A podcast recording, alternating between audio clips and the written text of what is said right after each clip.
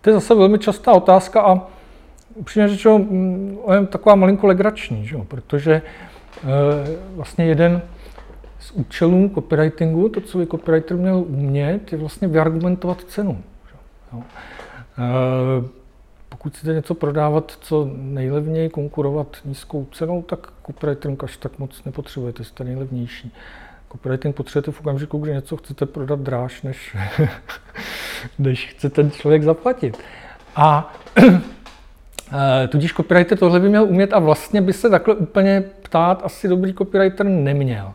Ale na druhou stranu chápu, v okamžiku, kdy člověk jde na volnou nohu, předtím třeba dělal něco úplně jiného, tak má problém vůbec úplně s těmi oceňovacími modely, že jo, s tím, jak, jak si spočítat, aby teda neumřel hlady, na druhou, a na druhou stranu to někdo byl ochoten zaplatit a tak. Takže ta otázka není špatná určitě. A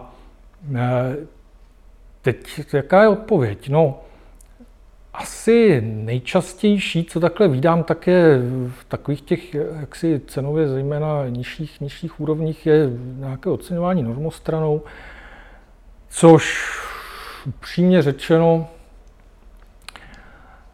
ne, že by to nemohlo fungovat, ale, ale nedává to moc smysl, protože mimo jiné eh, zase v té běžné copywriterské praxi většinou eh, ta práce vypadá tak, že eh, po té, co vymyslíte nějakou argumentaci, uděláte si tu přípravu a tak, tak toho napíšete strašně moc. A do toho finálního textu potom jako škrtáte, škrtáte a škrtáte a to škrtání dá jako o dost víc práce, než to vršení toho textu předtím. Jo. Takže mít cenu postavenou tak, aby motivovala k tomu objemu, který vlastně je žádoucí. Jo. E, mít cenu, já nevím co, PPC inzerátů, sloganů jedno, jednořádkových, e, rozhlasového spotu, že jo, který má trvat 20 e, vteřin, mít za, za stranu, to asi, to asi by neklaplo, že jo, to je tak nějak jasně vidět.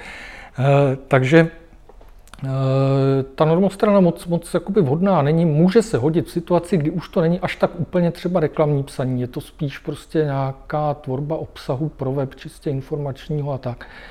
Ale nějaké technické dokumentace, není předem úplně známo, co bude nezbytný rozsah.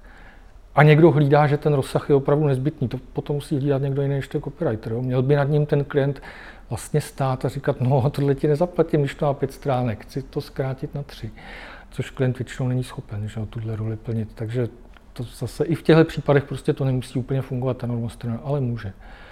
No, interně asi ten copywriter by měl vždycky víc času, protože je to prostě nějaký řemeslník, že který vlastně investuje svůj čas do té práce. Takže ať už to potom prezentuje klientovi jakoliv, buď hodinovkou nebo za odhadne celkový rozsah toho projektu a to je nej, asi nakonec nejčastější v těch reálných zakázkách, odhad celkové hodnoty, jakoby celkového rozsahu práce a, a fixní domluvená částka. Ale hodinovka samozřejmě zase chrání toho copywritera před potom rozmary klienta, který chce furt něco předělávat a měnit, když je to docela dobrý a tak. No poslední možnost je nějaká výkonová. Výkonová odměna, kterou já mám hodně rád, používám ji docela často, v podstatě je založená na tom principu právě tam, kde je nějaká dobrá měřitelnost, je nějaký webový text, ten má nějaký v současné podobě konverzní poměr a já řeknu klientovi, hele, já ti to e, připíšu, zlepším a vlastně to, co za to dostanu, e, bude záviset na tom, jak moc se opravdu jak si zlepší nějaká taková metrika jako konverzní poměr nebo nějaké tržby z toho získané nebo něco takového.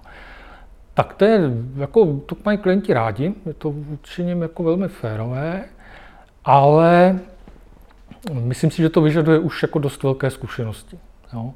Eh, já tohle to používám v podstatě, já nevím, 15 let, možná už dokonce díl, tenhle způsob oceňování a, a furt jsou případy, kdy se spletu, jo, kdy to odhadnu blbě, přecením ty své možnosti, anebo své možnosti ani třeba ne, mně se ta moje část povede, ale ono to většinou závisí ještě na té druhé straně, aby se tam i něco povedlo.